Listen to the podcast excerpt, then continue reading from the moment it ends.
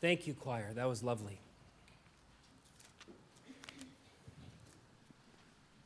Okay, I'll tell the joke. it is lousy, and I hate to put it next to something so nice as that. Ole moved to northern Minnesota, and he was the only Lutheran in town. Well, on the first Friday, Ole started barbecuing. He started barbecuing meat. And boy, he was that smell was covering the whole town, and all these Catholics were mad at Ole for barbecuing meat on Friday. so they're nice, they're Minnesotans. They wouldn't confront him that way. Instead, they said, let's convert him to Catholic, Catholicism, and then he won't eat meat on Fridays. And so they invite him down to church, invite him into their homes, invite them into the church and everything else. And, and after some time, after some catechism, he it was going to become a Catholic. And so on that Sunday, they brought him forward, and the priest said, You know, Ole, you were baptized a Lutheran. Ole, you were confirmed a Lutheran. Ole, you were raised a Lutheran. But now, and he sprinkled a little water on him, he said, Now you are a Catholic. Well, the town was great. And that happened on Transfiguration Sunday. Ole was transfigured in front of everyone. Well, the next Friday came, and it's Lent. And all of a sudden, the people start smelling the barbecue again. and that smell is going all over the whole place. Largest barbecue they've ever smelled. And they just, they know Ole's up to something.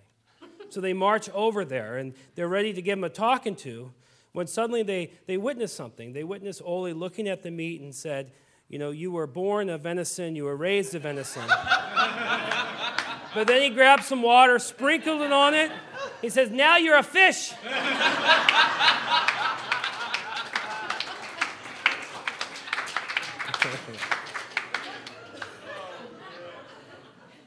Terrible.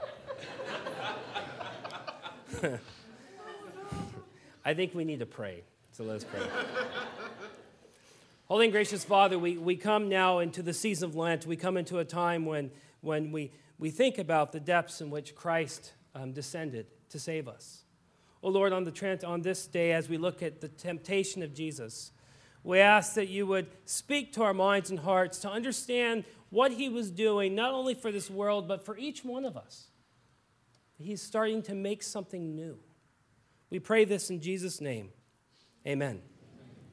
How many of you during the reading of the gospel and the temptation story said, That's it? Were any of you there? Yeah, you're expecting more. You're expecting, hey, where are the three temptations? Where's Jesus brought to the mountain and asked to be cast off for the temple? Where, where's any of those things? We didn't cut them out. In the Gospel of Mark, there's only two verses that speak of the temptation. I'll read them again. At once, the Spirit sent him out into the desert, and he was in the desert 40 days being tempted by Satan. He was with the wild animals, and the angels attended him. That's it. Nothing more is mentioned. Short and sweet. Now, mind you, this is Mark's style. Why? Because he knows the gospel's advancing, it's on the move. He doesn't have time for a lot of words because the gospel's going out. And so, two sentences, that's all that's needed. It's amazing the contrast, I can't help but think, between verse 12, the beginning of the temptation, and the verse that preceded it, verse 11. Let me read to you the difference. In verse 11, we, we hear of God tearing open the, the heavens and saying to Jesus, You are my son, whom I love. With you I'm well pleased. And now, verse 12. One verse later. At once, while the words of God were still ringing in his ear as his head was still wet, the Spirit sent him, literally drove him or thrust Jesus into the desert, better known as the wilderness. Talk about a contrast. I mean, if you thought that joke compared to that beautiful song is a contrast, Think about this the contrast of, of Jesus coming out of the water of holy baptism, of God saying, This is my son whom I love. With him, I'm, I'm well pleased. And then immediately he's thrust into the wilderness. From I love you to, to the wilderness. And think about the wilderness. The wilderness is a place of sin. It was in the wilderness that Israel broke the covenant with God many times. The wilderness is the place of loneliness. Both Moses and, and Elijah spent 40 days in the wilderness all by themselves. The wilderness is a place of death. One entire generation of Israelites died in the wilderness. The wilderness has little food, little water, little life. Even more, we read that Satan is in the wilderness, that old adversary of ours, filled with his lies. He's in the wilderness, ready to offer poison water to those who thirst. And it says that he tempted Jesus 40 days. Now, we know of three of the temptations that happened, but what were the other temptations that aren't written? I bet the devil went up to Jesus and said, You know, if you really are the beloved Son of God, then why did God send you to this place? You think God really loves you, Jesus? No way. He sent you to this place. You better believe for 40 days the devil is after Jesus because the devil is a filthy beast. But speaking of beasts, we read that Jesus was with the wild beasts. He was with Jesus in the desert. And you know what kind of animals are in the desert? You got poisonous snakes and, and poisonous spiders, and you got frightened and terrible creatures out there. I mean, I guess if you love the animals of the desert, you're amazing because the desert scares me to death.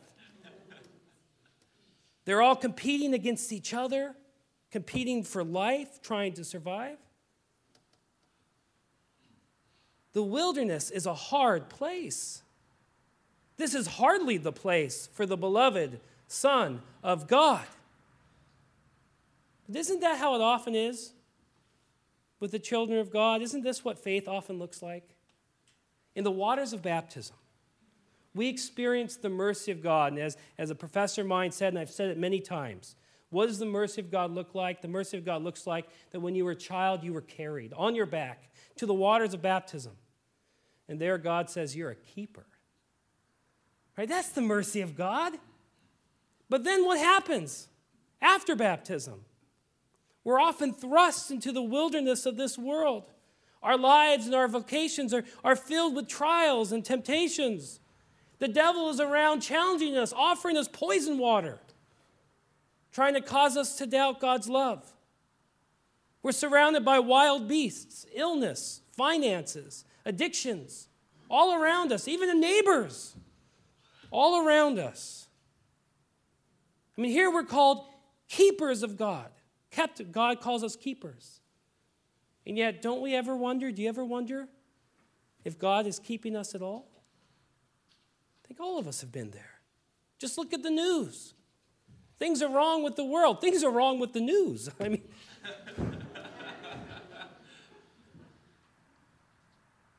Even Christians suffer. There's a pastor and teacher, Stephen Brown. He tells about a time when he was speaking at a conference, Christian conference, and he learned that a hurricane was heading towards his home in Miami. Thankfully, his whole family was with him, but they began to pray in the midst of their conference, had the conference pray for him. They prayed that the hurricane would, would change path, their, its path, wouldn't hit his home. Well, it didn't change its pattern. They prayed that they wouldn't lose their stuff. They lost their stuff. Afterwards, they prayed for the right contractor.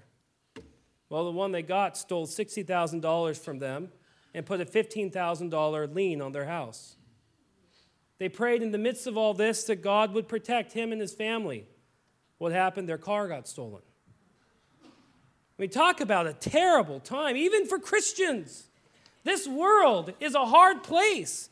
This is hardly the place for us. But maybe that's the point. The wilderness is not the place God had in store for us. God made for us a garden. God made a beautiful garden filled with life, filled with good animals, filled with, with love. The wilderness is a product of sin, death, and the devil. When Adam and Eve sinned, they brought misery upon themselves, brought misery upon us. Paul tells us by the trespass of one man, death reigned. Well, what is God to do when, when Adam and Eve are completely miserable because of their sin? He must drive them out of the garden. And then God has to place two angels at the entrance into the garden to protect the tree of life. Why? Because God didn't want them. He knows us. He knows that we'd sneak in, eat that tree of life, the fruit from it, and then live forever in our misery. And so God has to protect that entrance.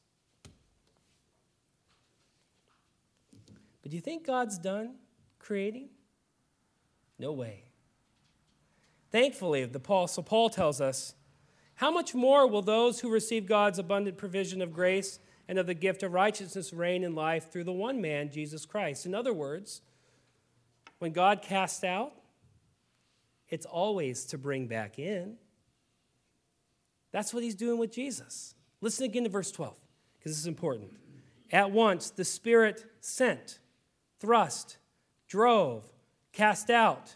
Ekbalo, the same word for Adam and Eve, kicked out of the garden, drove him out into the desert. Why? Because Jesus is the second Adam. And Jesus is sent out to work to work the ground of an uncooperating creation. And like Adam, he will die outside the garden. Remember the parable of the vineyard? Owners, the wicked vineyard. God plants a garden. Jesus comes to them. What do the vineyard people do?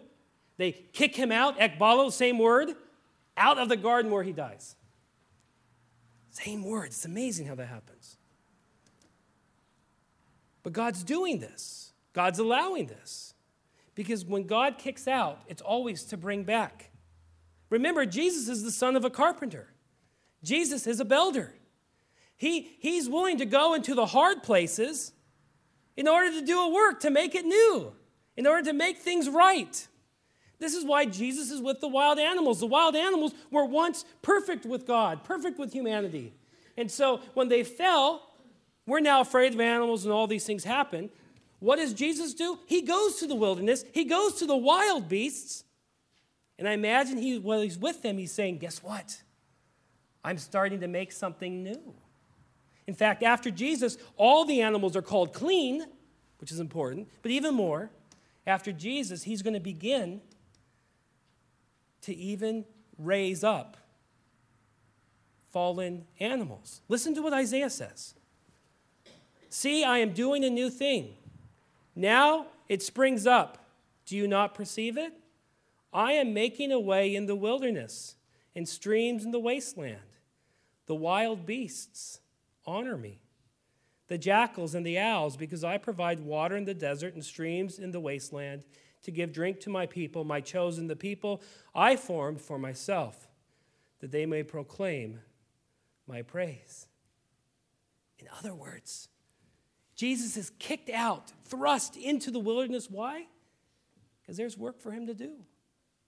And he's beginning that work by being with those animals. He's beginning that work by beating Satan, something Adam and Eve couldn't do. And yet there's more. We read that there's angels with Jesus. Why is this important?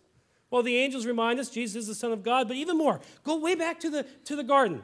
God kicks him out. What does he do? He places two angels at the entrance to protect the tree of life. Don't you understand? Jesus is going to die on the, on the tree, on the cross. He's going to give us eternal life. Jesus is what is he? He calls himself the door, the gate. Jesus is the entrance into eternal life. The angels are there to protect him.